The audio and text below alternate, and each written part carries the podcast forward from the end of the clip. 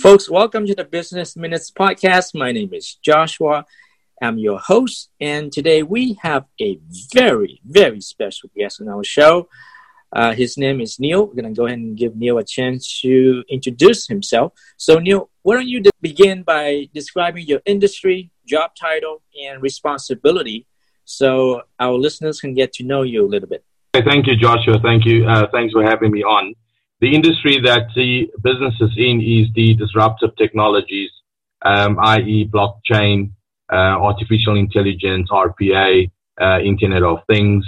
My responsibilities as the founder is to try and create a reputation that speaks to the solutions that these technologies can offer. And it's, you know, quite an interesting space. It's very new in Southern Africa. Uh, and we're hoping to take advantage of all the opportunities that these solutions can bring to everyday problems. Your expertise is in the field of what we call the stakeholder management. How can it benefit a company? Great. Um, I think it's quite important that every business has a person that does stakeholder management. Stakeholder management is someone that tries and meets the interest of all people who have an involvement in the business so that can include your suppliers, that can include your internal uh, staff, uh, your internal um, shareholders, as well as external shareholders. I think we all understand that the stakeholders or people that have an interest in your business can help benefit your business. I think also one must look at stakeholder management as someone who does a lot of collaboration between the different parties. So try to understand what your customers require. Uh, you know, with start with a customer centric approach and try and develop a relationship that meets what your business can do as well as what you're actually promising customers. So it's quite important to understand that and make sure that the messages to and from all stakeholders is understood clearly and executed according to what people expect and that the expectations are actually managed. What do you mean by digital transformation? For me, digital transformation is when you assess some inefficiencies within an organization and how technology can assist in or reducing the inefficiencies rather. Um, use technologies, I'm talking about, you know, try and be on the actual cusp of what's happening out there, what new changes are happening, um, and what new changes are going to affect your business. So, you know, if you don't follow what's going on in terms of technology, you may have a Kodak moment. And obviously, people would like to prevent that, especially companies that are big players in big industries.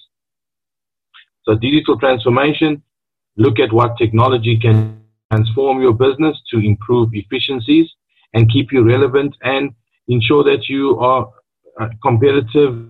What do you suggest company must do to be better at it? Um, as I mentioned earlier, avoid Kodak moments. Don't think that your industry cannot actually be disrupted by technology.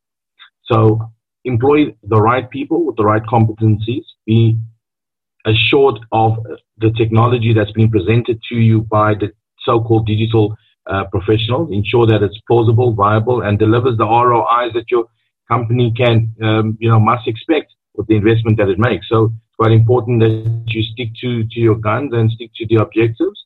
Um, and, you know, make sure that deliverables are measured by milestones during the process. How can our listeners find you and, and reach out to you if they would like more information? I, am very active on LinkedIn. You can find me as Neil Ross, N E I L, surname Ross, R O S S, with the title Disruptive Influencer. Um, I'm always on at my messages and looking for comments all the time. me on or email me, so, sorry, rather on Neil at Egnite, which is E G N I T E dot dot Neil N E I L at Egnite E G N I T E dot co dot.